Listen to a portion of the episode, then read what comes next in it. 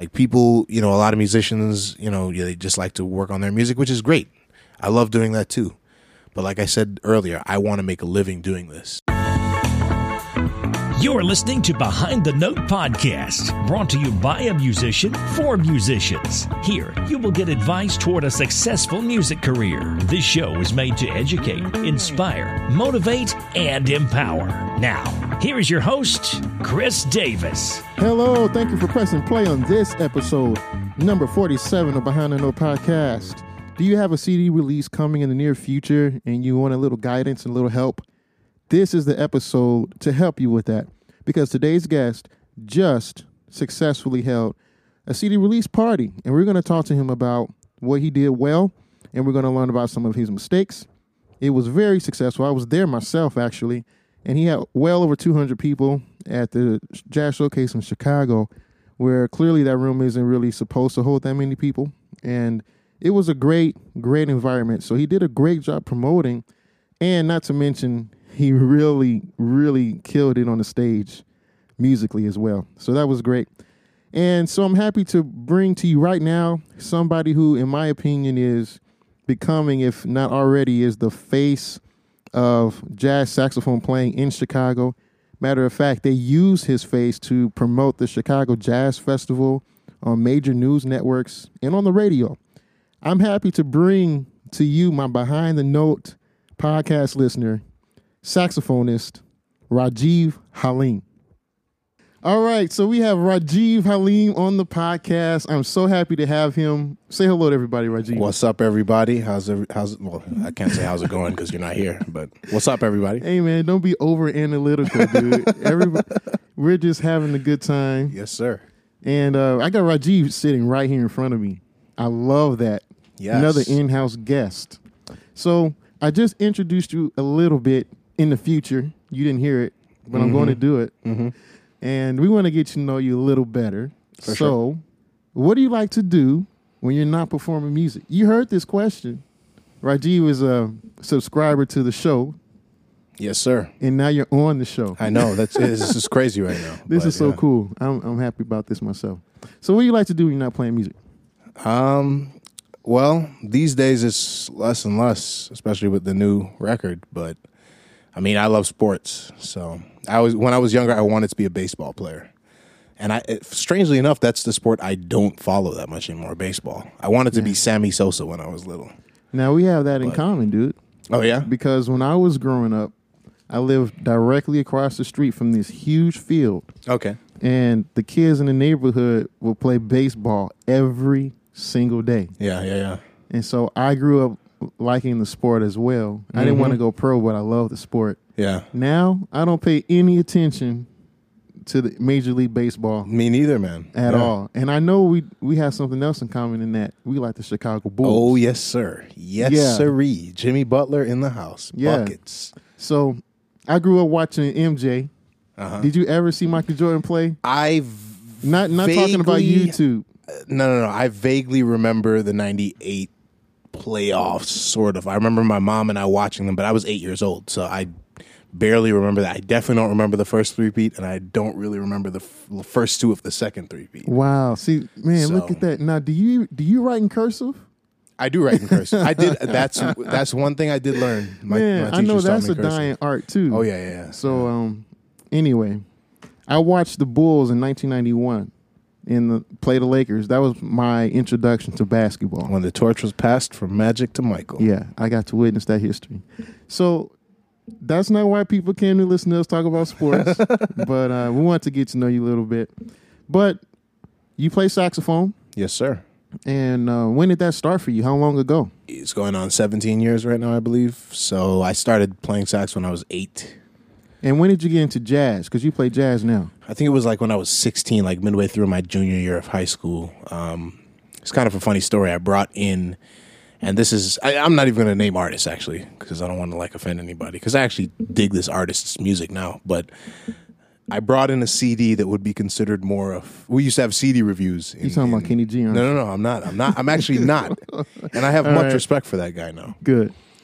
Um, As you should. Although my teachers in high school would try to convince me otherwise. But I brought in a CD because we used to have CD reviews. That was like part of our jazz band uh, or our band uh, criteria. And I used to, you know, bring in whatever CD. And one time I brought in a CD of a certain artist that was considered quote unquote smooth jazz. You know, we've had this conversation before how I don't like using genres. So smooth jazz in quotes. Yeah. And my teacher looked at me. He's like, "What? I hope you're not listening to this on the regular." And I was like, "Uh, no, yeah, no." And, and then he was like, "Here, take this." And my high school teacher, Mr. Bansis at Lane Tech, Lane Tech High School on the north side of Chicago, rep 08. No, Yeah. But um, yeah, he had a huge record collection in, in his office. Every every like other day, I would you know he would allow me to take his personal CDs, and that's kind of crazy that he entrusted me as a 16 year old with his personal record collection. He's been collecting these CDs for for years, you know. And he would just give me one and say, you know, just make sure you bring it back tomorrow or whenever whenever you get it on your computer, bring it back. So he would give me like Charlie Parker discs, John Coltrane, all types of music, and yeah, the rest from that point forward, that kind of sparked my interest into uh, studying improvisation. Now I think he saved you. Let's talk about this is what I mean. Let's talk about the uh, smooth jazz. Learning from a smooth jazz CD versus learning from Charlie Parker or Train. Sure. Um, because I I I've seen young students take a liking to smooth jazz, and it's I understand why, because you got that backbeat. Sure. And it's easier to, easier to grab onto that and understand that because of what's popular today. Right. But what I witnessed is that they uh, really don't learn the language of jazz when they learn there first, and they don't really develop their sound. Uh, period. They don't develop their sound because they're hearing a mixed sound that's Right. Right. Right. quote unquote smooth, and it's not really full because you know Mhm. it's being processed through the microphone. Yada yada yada. Right. right. Right. And right. so then they grow up and they sound, they don't have a supported sound. So I try to steer people away from that to learn, not, you know, Mm-hmm. yes. Yes. Yes. to learn how to play. I try to steer people away from that. It sounds like that's what your teacher was doing. Sounds like that's what he was trying to do as well. I, Yeah. I've never really analyzed that situation other than the fact that he took me from less improvised music to more improvised music. But that is true. That is true. The sound, because I mean, it depends on who you're looking at. If you're looking at like a guy like Kirk Whalum or Gerald Albright or somebody like this, who clearly has a huge um, improvised or improvised music foundation. Right. You know, Gerald Albright. Foundation is the key word. Hey man, that is a key word, and I've been using it quite a bit lately. But yes. uh, you know, Gerald, you can hear Cannonball all over him. Kirk, you can hear Train all over him. You can hear Sonny Rollins all over him, Right. and it reflects in their sound. Yes. So even when they're playing pop music, which by the way, I don't call it smooth jazz, I call it instrumental pop because that's, what it is. that's good. You know what I'm saying? We're playing instruments and it's popular. That's so right. that's that's the really that's the genre term. Right, jazz would- to me would be called instrumental improvised music. That's good. And That's that can range from yeah. free music to Louis Armstrong, from one end of the spectrum to the other. So, yeah, but back to the the the quote unquote smooth thing. Um, yeah, I don't feel like to really understand sound. Not only is listening to more of the older cats key, but you know, studying with a good teacher who can actually guide you that way. Right. But just if you didn't have a teacher, I guess just listening to the older cats. I, don't, I hate using that term, but like the the, peop- the, the, people who came before people us who came before the way, us, the, created the, the, pavers. Yes. listening to them alone. If you didn't have a teacher, I think listening to them alone would help develop your sound better than if you were only listening to pop music. That's true. And it's easier to go from traditional music to today's music, 21st century. Agreed. And, and, you, and you can't you can't do it the other way around, which is the reason you can, but it's, a lot harder. It's so much harder. So it's the reason I try to steer young people from that. So I, I think I understand where your teacher was. Because actually, from. there's a there's a Branford Marsalis interview where he talks about this, but not not smooth versus like straight ahead to use those terminologies. Um, he talks about it from a classical music standpoint to jazz, and he says, you know, you know, Branford has you know a pretty long career playing classical music, and there was an interview where they asked him if you you know how how is it going between the genres and he was like, Well, for me, it wasn't hard because I've been listening to all this stuff, everything. There's an entire palette of this stuff. For kids that come up strictly playing classical music, that's all they listen to, is what he was saying. They only listen to classical music. So for them to cross over to pop or cross over to jazz or whatever, it might be a little weird because they've never really been listening to that music. But somebody like Branford, you know, who's been getting musical influences from his father and other other people like his father for, you know, since he was a baby, it's different because his musical listening palette is way bigger. So ideally you'd be listening to everything because if you look at i have a list on my ipod called my favorites. If you go through that list it goes from country music to reggae calypso caribbean music to jazz to blues. And to me it's just all good music. I just like listening to it because it's all good so Now, before we started recording, you were telling me a little bit about your family history. You, you said you're mixed. right So, well, tell us uh, really quick what what you were talking about. Sure. And I mean, I guess that philosophy kind of ties into the whole music thing and not really thinking about genres either. I don't really believe in categories to begin with. Now, I don't I don't know how deep we'll dive into that whole route, but to be more superficial about my genetic and ethnic background. Basically, so my family my family comes from Belize in Central America, as you know, but I don't think anybody else knows that maybe listening to this. Yeah. But uh, they come from Belize in Central America, which is a very diverse country in terms of complexions and ethnic backgrounds and the way people look. So to me, every time I go to Belize, when I see people down there and how everybody, whether it's like there's like white people down there, there's Asian people down there, there's people who look more like Native American people down there. There's black people down there. There's there's uh, mixes of people down there as well. So when I see all these people coming together, and I talked to my dad about this, like you know, was there racism coming up when you were a kid? And he was like, no, everybody was just Belizean, and we all spoke the same English Creole. Some of us spoke Spanish, some some of us spoke English, and we just all blended together. And every time I see that, it makes me when I think about racism in general, and I was brought up in that way. Um, my mom has all Indian background. All her descendants are from India. And actually, Rajiv is an Indian name. So that's where that comes from. And my dad, like I was telling you, he has African blood and then like Spanish and native blood. And by Spanish, I mean European. So technically, you could say I'm part white as well. You know, like there's everything. Like my complexion wouldn't resemble being part white, but there's everything in me. So when I see that and I see myself existing, now I'm kind of taking this down that other philosophical route. I don't really believe in racism then. I don't believe in race. Everybody's just if if if there's racism and if that's real, then I shouldn't exist. I don't. I consider myself a citizen of the world. I'm just a citizen of a world of the world, and I'm a citizen and a student to all music. To tie this back into you know, the first question, So, That's good. Right on. All right. So we're going to talk about your CD. Now, you just yes, have let's do that. you have a new release. Yes, sir. What is it called? My debut release. This Debut, is, uh, yes. This uh, new CD I just made last month. Six weeks ago, we recorded it. That's crazy to think about. Now we're Um, recording this. It's the end of August right now. or Actually, it might have been seven weeks then. So. In in uh, I hate dating the show, but it's the end of August, Right. 2015. right. So it's been about about seven weeks since I seven weeks. recorded it, and it's already out. Some people, were, some people actually, some of my friends had a bet as to whether or not I would get the record out on time. So oh, see, now we're gonna talk about that. Now, what is it called now? the CD is called Foundation. Okay, so I like what you did.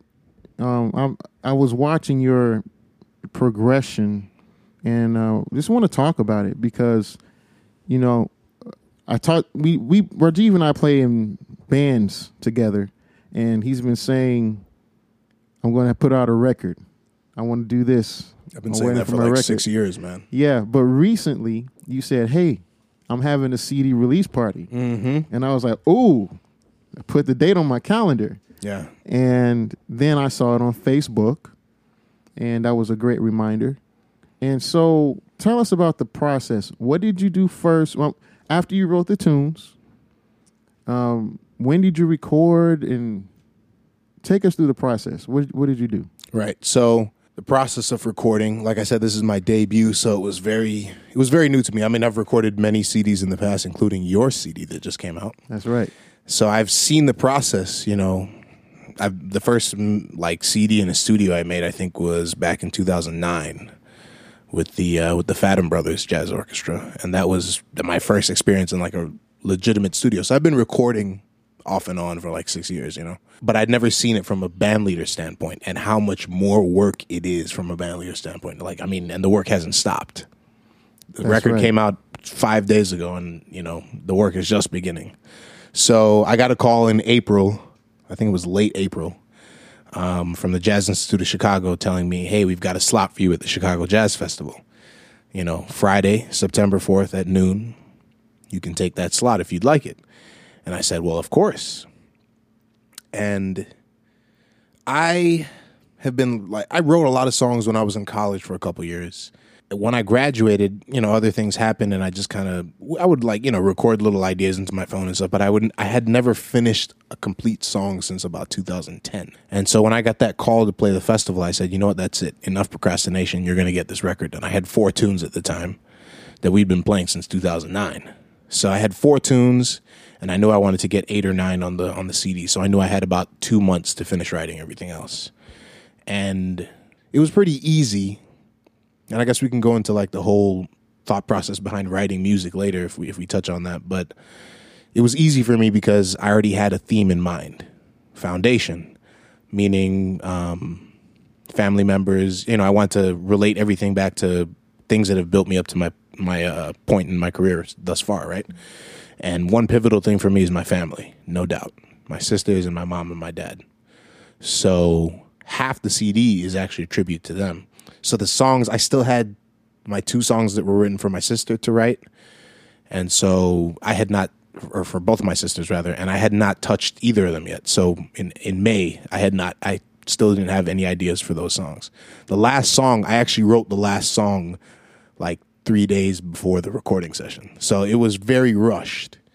But Yeah, yeah, What, what was the name of that song so we can hear it when we buy your CD? Called uh, Slim, which is the third track, which also has Okay. another meaning behind that one. It's it's got kind of like a more of a calypso.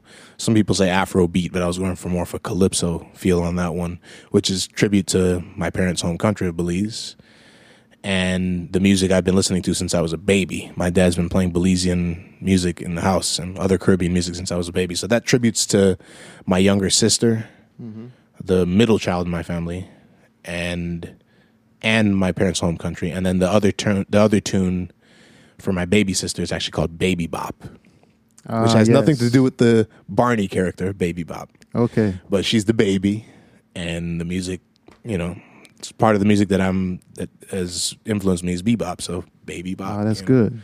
So the, so you were contacted by Jazz Institute, and Right. then around May you finished writing. Mm-mm. Oh, I didn't finish writing till July. Like All right. everything was completed in July. Wow. Well, Okay. everything was completed by July. Let's put it that way. Okay. Yeah. So after you, well, take us through the process. So then, what happened around that? Around that so point. immediately upon getting the jazz or the jazz festival gig, I knew I had to set everything up right then and there, so that from the moment I said, "All right, the record's getting done," enough procrastination.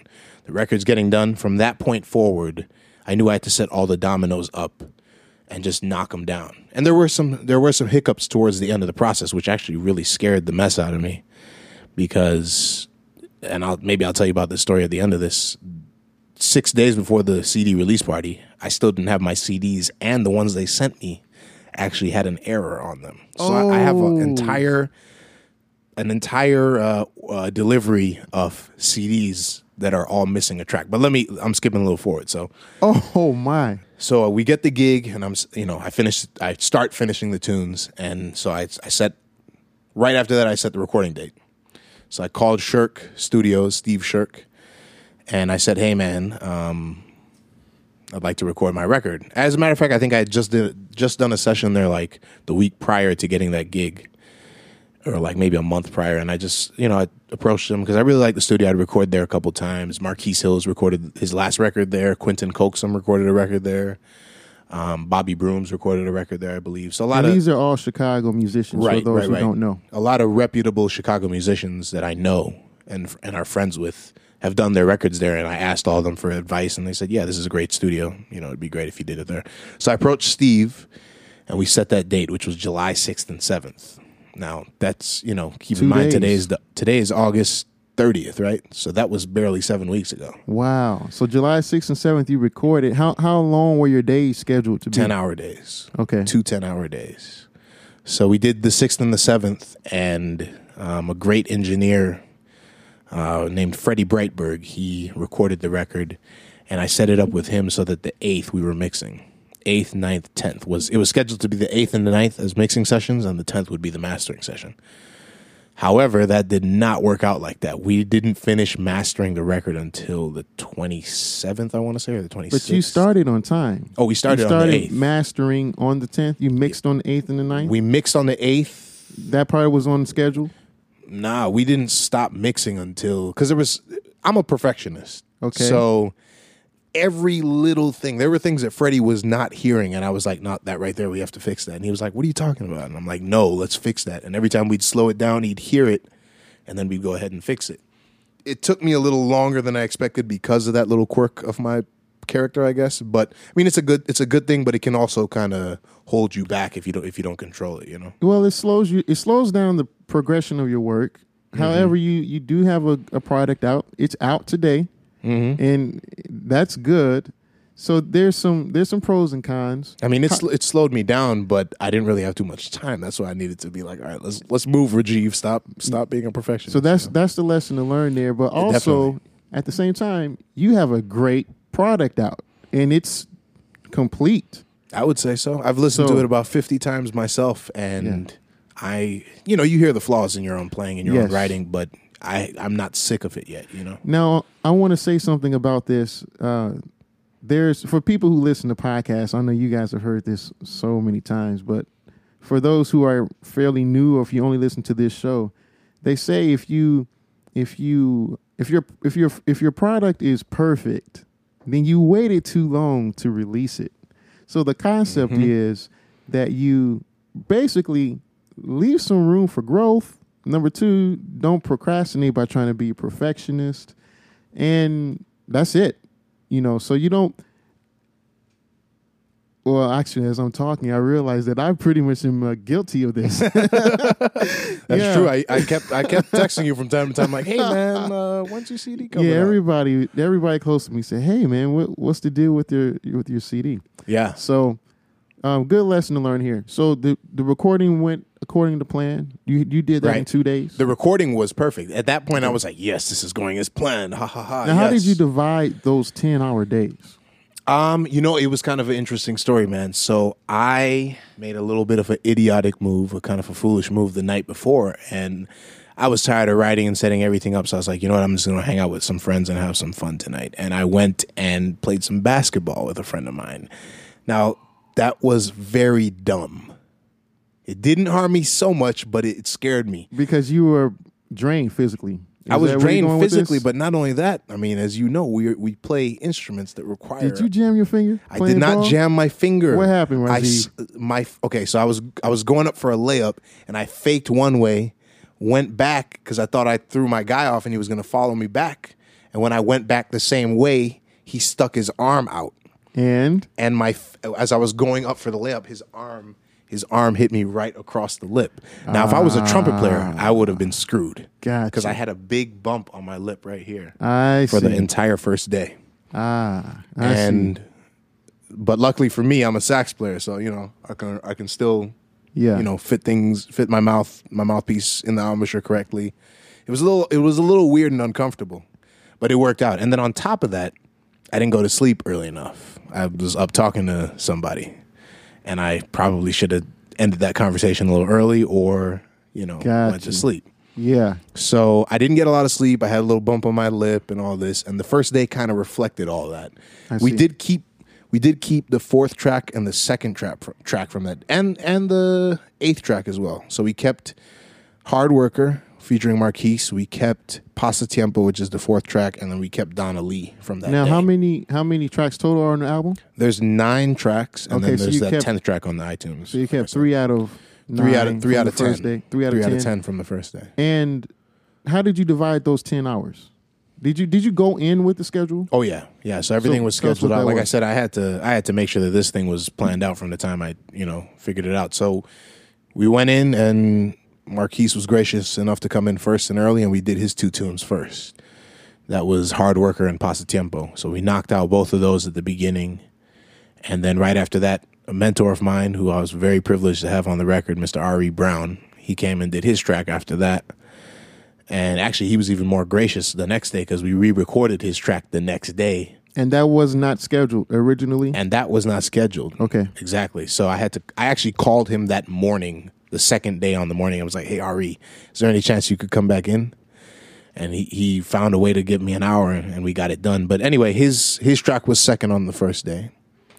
And then I think we took a little break after that and had lunch, and then we came back and recorded Donna Lee for three takes or something like that. It was also a little luckily Freddie was able to get into the studio early and set up mics the Friday before our session because our And session was a Monday should. Tuesday. And that Yeah. was great. You know, Steve Steve allowed him to do that. There was no sessions on the weekend before, so he said, "Yeah, you can come in Friday and set things up for a couple hours." So that was cool. So we didn't lose too much time on the setup. Um, only thing that had to be set up that day were videos. Uh, I had a filmographer and his crew come in, and they filmed some videos that'll be released eventually of some of the songs from the studio. Now let's pause right there. Sure. Where did you find your videographers? And who are they? It's a friend of mine named Nick Collins who has um, a company called Twin Visuals. He actually just moved to LA also, just like um, my radio promo guy. So everybody's moving to LA for some reason. I don't know if that's a sign or something, but yeah, he just moved to LA, and I've known I've known Nick since about 2009. Um, Okay. He did the first video for a band called Kids These Days that I was in. Him and uh, So a friend you- of mine, Gregory Buserith, who's still one of my best friends to this day. He uh, him he was working with Nick at the time, or Nick was working with him rather. And you know, we met Nick. Actually, strangely enough, we met Nick on the Blue Line one night, Wow. super late. Random. And yeah, we you know I've, he's been a friend of mine ever since then. So you work with you worked with him before, Right, You right, know his right. work, you know the quality of his work, and Exactly. You hired him for your project. exactly. I just wanted to get a sense of this timeline because it's important for people who've never done this before to know that you need to go in with some kind of a schedule. I I had a schedule in my mind. I didn't write it down. Mm-hmm. We did go according to what I planned in my mind for my record. Right. How many days did we record? One One wasn't it? day. Yeah, it was one day. Dude, we did one one day. I think it was uh five or six hours. That was a quick process, and man. we did the whole The thing. whole record, I didn't know any better. Yeah, See, you were smart for scheduling two days. yeah. I And honestly, I actually wish I had scheduled three. Yeah. because there was a. I would have felt better if we could have went in and did a couple more takes on the third day of some, of a couple tunes. Now- you know, super now- relaxed and you know just now the on. relaxed part is a big deal, but then I think you kind of uh, possibly get back into that procrastination. Maybe It's true. It depends on your timeline if you yeah, have time it, it. it does. So I messed up because I I didn't plan for lunch. Duh, I totally didn't plan for lunch. Yeah. I knew we'd eat, but when we're going to eat, Chris, you know, Yeah. I, I didn't plan for that. Yeah. And then somebody mentioned, I don't remember who it was. Hey man, can we take a quick break? And I was like, yeah, oh yeah, forgot about that. Of course, you know. So Yeah. I messed up, and please learn from my mistake. I messed up because um, we didn't we didn't listen to playback that day. If you remember, Mm-hmm. We just went straight through. we went yeah. straight through from tune to tune, and you can never really hear everything like that. Right. And we stopped and we ate lunch, which would have been a perfect time to listen to playback. I didn't do that. Huge mistake on my part. And after the fact, after everybody recorded and had gone home, you know, I listened in the car for the first time and I heard some things that I didn't like and others other things I did like, of course. Some of those songs we only did one take. Yeah. And uh, a couple of uh, and on other songs we t- we did two takes, and only on the title track. Actually, we only that's all we did. We got up to two takes max. That was it.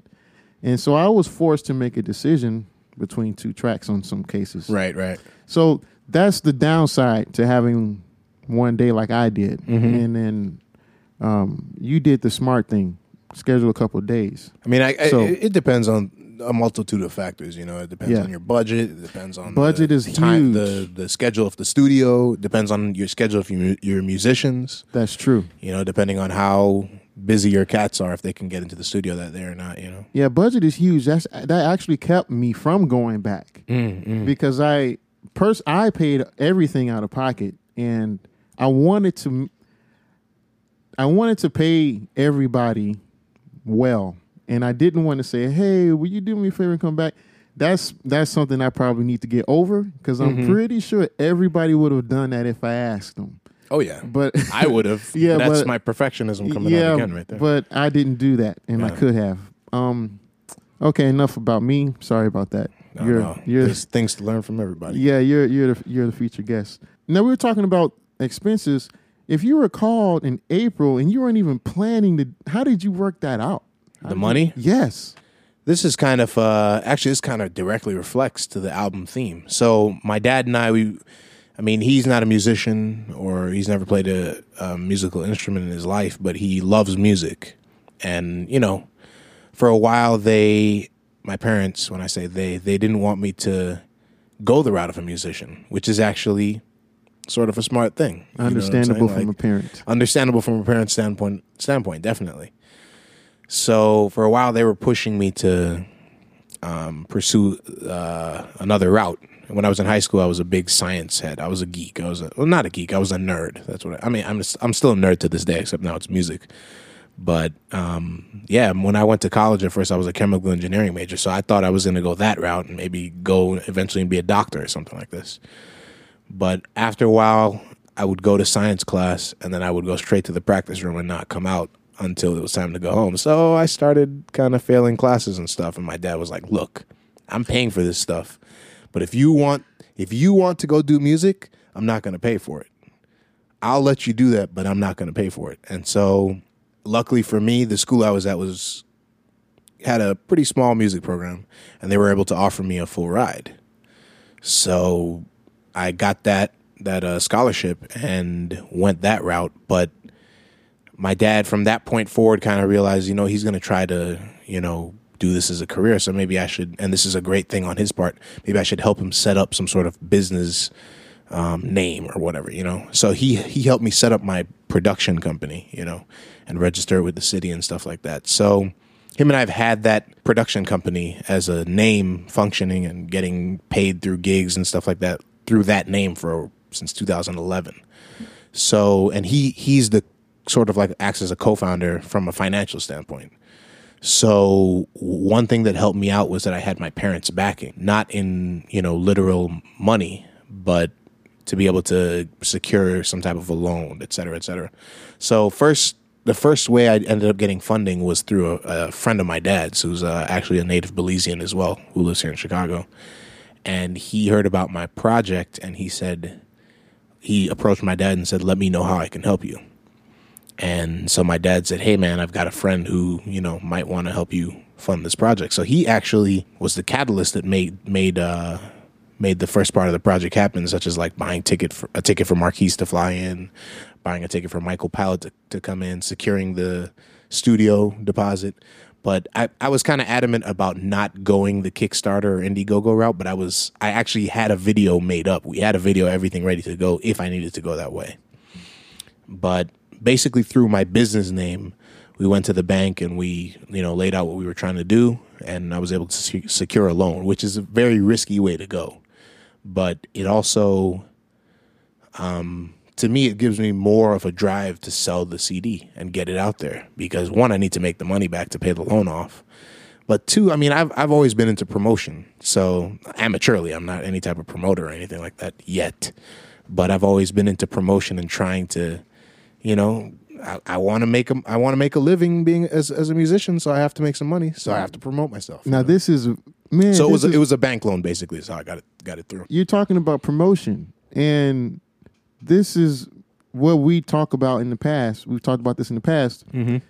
now in the modern this modern day for the musician we have to Right. do many things Oh yeah, to earn a living as a musician one of those things can be promoting now any of these tasks we can hire out but there are things that we're going to have to learn how to do on our own and promoting Definitely. is one of them and so i'm glad you brought that up because i wanted to talk about the actual day of the cd release concert mm-hmm. you sold out the place. Now, your concert was at the Jazz Showcase in Chicago, and that's not a small room. no, If you've been to Chicago in the 90s, that Jazz Showcase was a small room. This place now They closed for a few years. Right, right. Open back up. This place holds a few hundred people. Oh yeah. yeah. Do you know how many exactly? By the way, Uh, the fire code. I actually checked this. This was like part of the screening of the whole place. I mean, I, I've been playing there for, since 2009, so I, I knew, I knew what it was, but I checked just to make sure, you know, to see how much, you know, if my expected audience would fit. And I think the fire code said 150 on the wall, but I fit more than 150 people. it was way more than 150 people in that place. You know, I don't know if saying It this kind of puts the showcase on, you know, yeah. on, so the, let's the hot let, coals, but let's just call it 200 people. Yeah, it was it was it was It was 200 people at- in there. Wayne at least Wayne did not let any uh, any more people in after a while. Wayne Segal, the Yeah. owner of the There was no room. Yeah, there was no room. You people had- were standing in the back. You so, had at least 200 people at least. in the in the jazz showcase Yeah, yeah. for a CD release party Sure. on a Tuesday, On a Tuesday. night. On a Tuesday The night. club was going up on a Tuesday. On a Tuesday that, night. that uh, one song says. So yeah. I, I shot a I shot a video. I'm gonna put it on YouTube, and I Mhm. want to direct people to this podcast episode from it. sure. Um, but tell us about the process of coming to that of of selling out that room. Right. So, like I said, there's that whole hustle thing. I don't know, like a lot of self doubt over the last few years, especially not having the project out, kind of held me back in certain ways from really promoting the way I would like to. But I've always had this promoting bug in me. I'm like, all right, the show is set. Let me promote the mess out of this and get people in here. That's always if if if I'm sitting down at the piano and writing, or at my horn, or if I'm shedding, it's all about music. But the moment I put those those things down, all I'm thinking about all the time, literally, is promoting tactics and things I've read or studied and trying to formulate it into my like master plan and see how I can get this to work, you know? So that's always in the back of my mind. So from the time my first gig at the Jazz Showcase, actually, which is kind of full circle that the record was released there, my first gig as a band leader was April 19th, 2010. From that day forward, I realized the people that come come to my show, and this was prior to having the record for you know having something for them to take home. The people that come to my show will not remember me unless I connect with them in some way, unless I keep in touch with them, unless I stay connected with them some way. So, started something simple, an email list. Everybody does that, you know. And I actually built that email list to almost up to 900 people now. Now you started this in 2010. 10. Right. Okay. And for a couple years, I wasn't really playing with my band, so I wasn't really collecting as many emails or getting connected with people. I've built that up over the last over like two years, and then probably over the last six months. And so I've kept that list going. Um, another thing I started was started doing. I think I did this. What show did I do? So I don't remember. Maybe it was 2012. I started printing up flyers. Okay. Let me interrupt you for a second. Okay. And we're gonna come right back to the flyers. What was your method for collecting email addresses? What did you do? So at first, and I've actually just edited this process, ed- edited this process within the last week with the CD coming out. But originally, I would just have literally a paper, put it on a clipboard, and I would. This is the hustle and the investment part. Small investment, but if you're getting paid hundred dollars for a gig, this part could take a little bit out of that money, you know. So I would hire friends to come and do this for me. I wouldn't do it myself because as a performer, when you're doing a gig, and I re-experienced this last Tuesday again, especially if you have a sold out house like that, you don't have time to be dealing with an email list. You don't have time to be selling CDs. You don't have time for anything except for the music and saying hello to people and connecting with people, you know? That's all you have time for. So I started hiring friends, you know, I'd be like, you know, here, here's 20 bucks, here's $30, 40, whatever. Come for an hour. I think for a while I had it where like um, I would give them like 10 bucks to show up and then as many emails as they would collect, you get a dollar for that, you know? So sometimes my friends would come and get 40 emails. So they get 50 bucks, 50 bucks for the night. The more emails they get, the more money they get. I might actually go back to that route. That's that's that, that was a very effective route because I, most most of my email list was built up using that route. I might have to try that right Yeah, yeah. So, um, yeah. So at first it was just paper, and then then I started getting these little like information cards printed up. Like here's my website, Facebook, Twitter, all this type of stuff, and I'd pass those out at gigs. That was semi effective.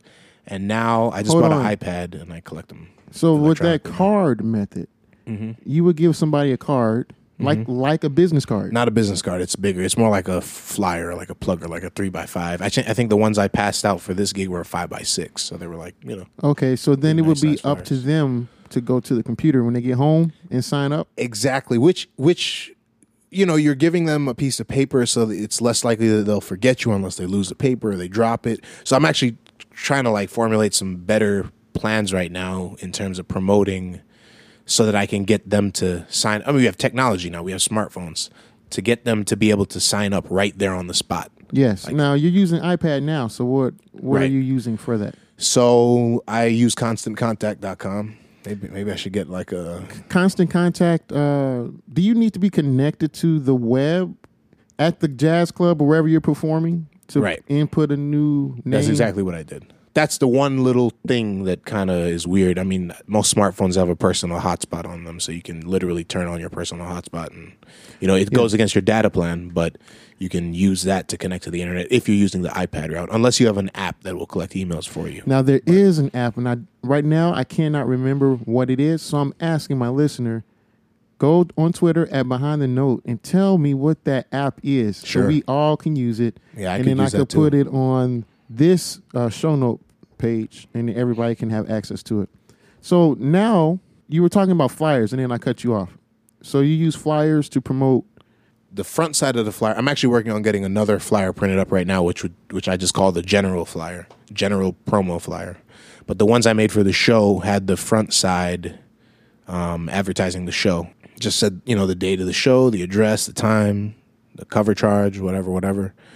And then the back side said follow Rajiv on all these whatever, whatever. So Sonicbids, Instagram, Facebook, Twitter, uh, my website. You know, sign up on the email list at my website. Blah blah blah blah blah. So those flyers, I had 2,500 of them printed up, and to be honest, the place was sold out for the first set, but I don't think I promoted it that well. And I was actually kicking myself for like the for actually I've, I've been kicking myself since then for not passing out all the flyers. Oh, that's a good point because the Jazz Showcase sells the first set, which started at Eight o'clock. 8 p.m. and then uh, second set is at uh, 10 10 o'clock. 30, 10 o'clock. 10 o'clock. So you have two concerts, Right, two ninety minutes, which can be a which can be a drain, you know, and it really was. It was tiring. you but you could have potentially sold 400 seats instead of 200. Exactly, exactly my Right. point. You know, I was satisfied. Like, yes, I got 200 people or more into the first set. Yeah, that was great. But the second set was about 80% full, 75% full. That's great too. But me being a perfectionist and me never being satisfied, I was like, dang, I have 1,200 flyers that I didn't pass out still Now, where are you passing these flyers out? everywhere. Anyone I meet, uh, uh, well, that was kind of my goal towards the end of, of passing them out. But prior to that, I would like look at the get the calendar and see where where the music events, and then again, I would hire somebody to go out with me, and we just pass them out as a team. And I did I did mess up on the last week before the concert where. Um, if you're in Chicago, you know that Millennium Park has the Made in Chicago Festival, last week of July through the jazz through the jazz festival the first week of uh, September. And they have these big concerts in Millennium Park every Thursday leading up to that. And so the Thursday before my concert, I was like, I told my little sister, I was like, all right, let's go out there and we're going to pass these out. But me, being uh, the consistent napper that I am, I took a nap that afternoon and didn't wake up till about seven o'clock and it was starting to kick myself when I realized, wait, I can still get out there for the end of the concert and pass them out then. But by the time I got out there, it was a little too late, and I was planning on getting rid of all 1,200 of them. I was just going to go crazy. Now, the stat that I've heard is that 10% of the people you connect with are actually going to connect back with you and remain a follower. Me, I'm like crazy crazy ambitious, and this is also probably another perfectionist quirk. But I'm like, you know what? I'm not even gonna say ten percent. I'm gonna say one percent. So to make myself work even harder. So my goal, you know, in the future, as I'm starting to plan the tours around the CD, my fu- my uh, my goal is to get a thousand committed followers in every city that I'm in. So if I need a thousand followers, and that's one percent of the people I've connected with, that means I need to pass out a hundred thousand flyers in every city I'm in, approximately. You know, so there's a lot of work to be done. You're going to definitely need a team. Oh yeah, A street and team. That's exactly what Yeah. I'm like formulating right now, trying to save money.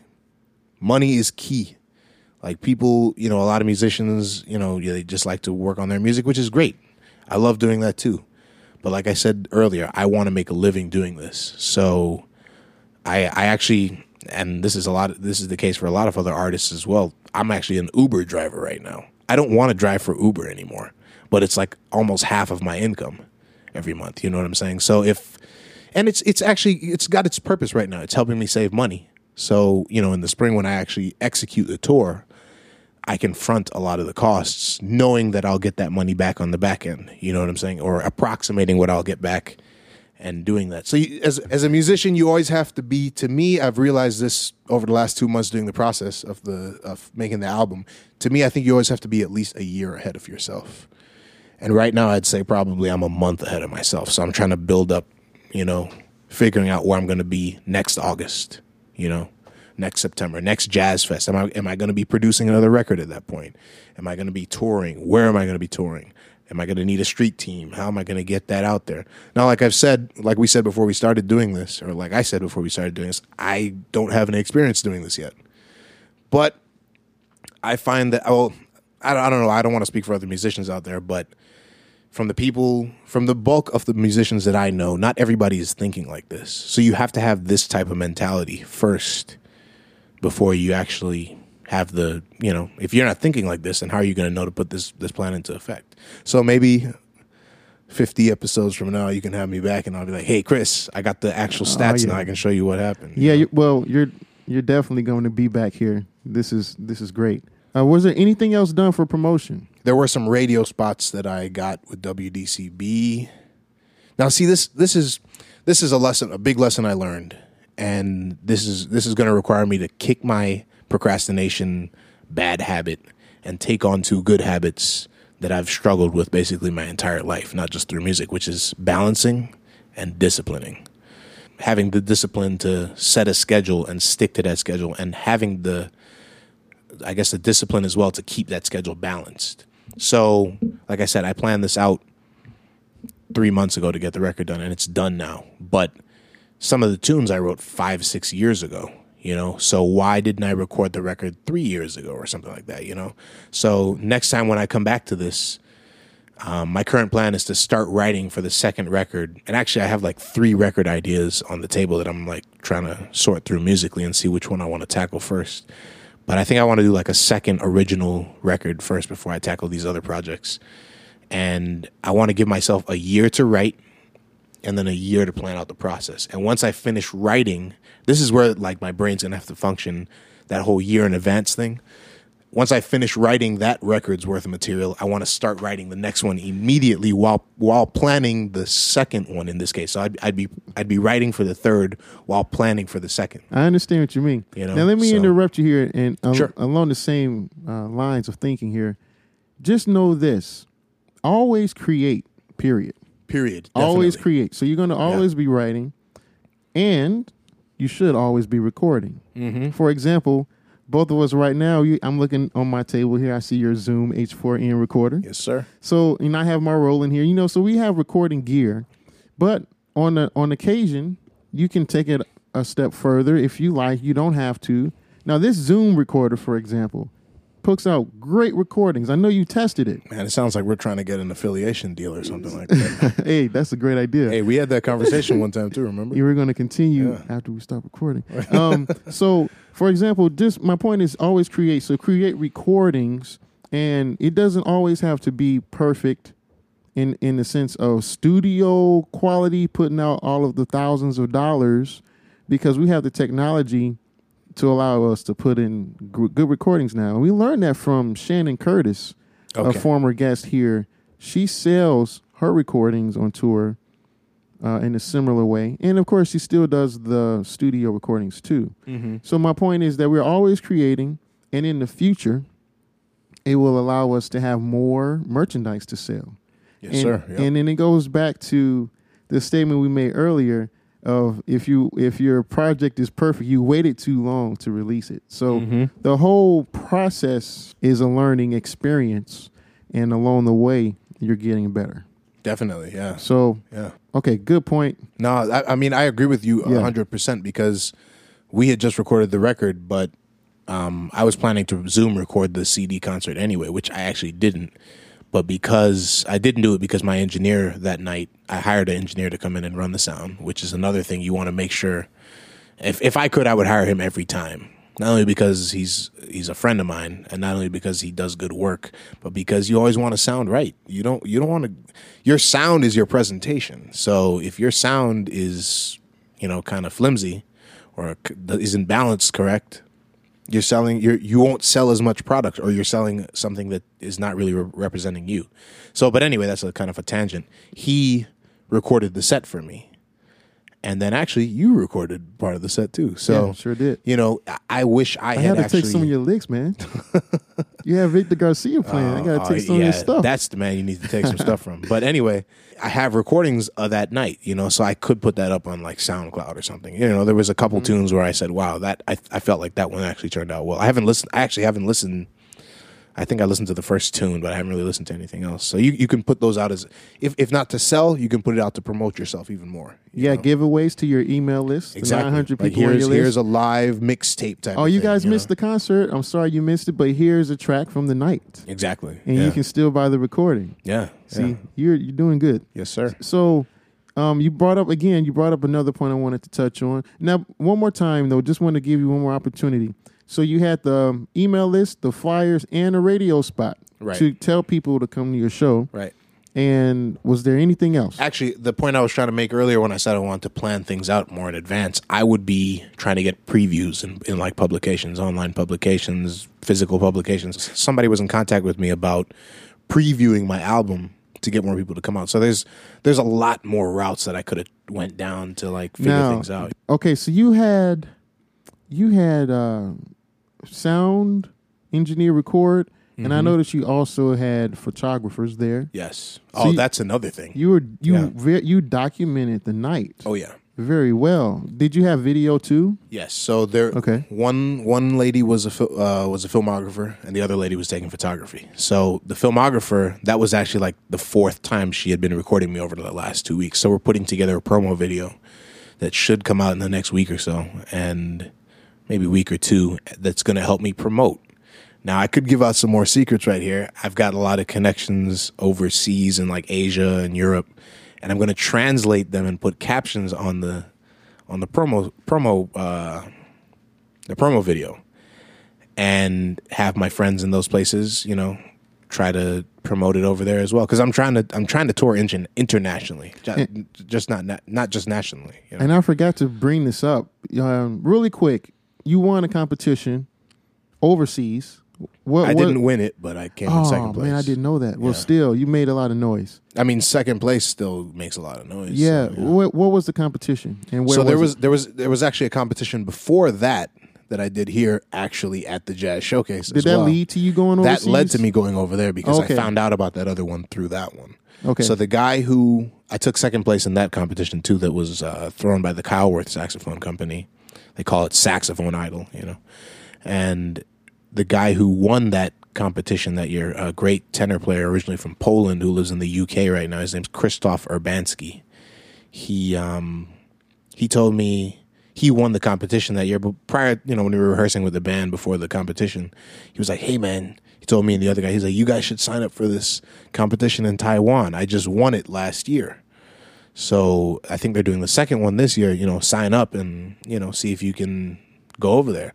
One thing about that, again, this is another investment thing where you know you have to think about this in the future and save money to do things like this. I had to front my costs all the way over there.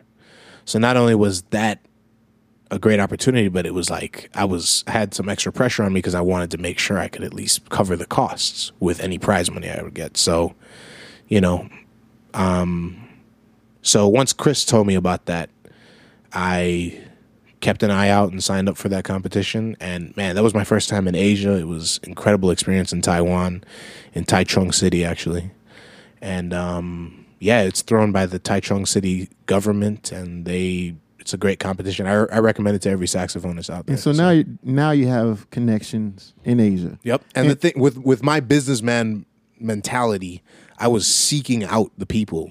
I wasn't just there to to play a competition. My idea was when my CD comes out, whenever the CD comes out, I want to come back over here and perform and bring the music to a whole other audience that's that's on the other side of the world. And so my my idea was to seek out and get business cards and contacts from the people who booked the Taichung uh, Jazz Festival, which was actually a completely separate thing from the competition. So I, you know, luckily for me, I had Chris, and Chris, you know, said, "Hey man, I'm going to go hang out with the guy who books the Taichung Jazz Festival. Feel free to come by the bar or this." You know, he he's Chris is a really really nice guy in that sense. You know, he's very he looks out for his fellow you know artists and fellow people. And you, you sometimes I, I feel like that type of mentality is slowly going away.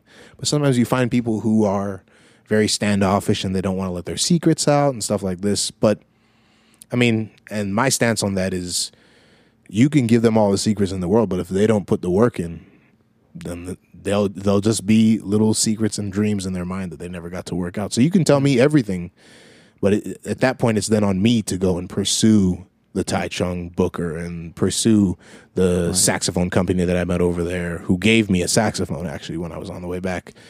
To pursue them and say, "Hey, let's set up a show at your factory," or something. You know, it's it's on me then to to forward my career if I want to. So that was a great opportunity, actually. Now, how can people get in touch with you? Um, I've got a Facebook page, so that's www.facebook.com slash Rajiv Halim. And then uh, my Twitter handle is at Rajiv Halim, Instagram handle at Rajiv Halim. I've got a website, which is uh, milahproductions.com. So that's M I L A H productions.com, which is my production company, which actually we're in the plans of starting to produce concerts as well. So, yeah, so my email list is on the website. You can sign up there. Um, pretty much it made made everything pretty easy to, to find. If you just type my name into Google, I don't know if there's any other Rajiv Halims in the world, but everything as soon as you type my name in there, everything comes up for me. So, Rajiv, you've been great. You've given us so much information, and I think I'm going to stop right here. Take it easy, man. Thank you, man. You too. All right, we want to get this recap in as we like to do. And one lesson that I'd like to point out is this there was a catalyst for Rajiv. It was a phone call, and this locked him into the performance of the Chicago Jazz Festival. And it was that phone call that, was the the catalyst for him to say enough procrastination. This record is going to get done now. So the lesson is in your procrastination. You have something creative inside of you that people need to hear or people need to experience. It might not be a recording, but it's, it's something people need to experience. Go ahead and let go of it. Stop procrastinating. Lesson number two is that you need to ask for help. Rajiv had a friend, Rajiv's father had a friend that was willing to help. He allowed that person to help him. So let that be a lesson to you. Uh, go ahead and allow people to help you. And finally, uh, Rajiv used Constant Contact for his email service. Now you can use whatever uh, different provider you choose, but the point is collect email addresses and uh, use it to, to your advantage. And on that note, go to behindthenote.com. You can sign up for our email list and get tips for a successful music career and keep abreast of what's coming next. And we're going to leave you with that. Thank you for pressing play, and God bless you until the next episode.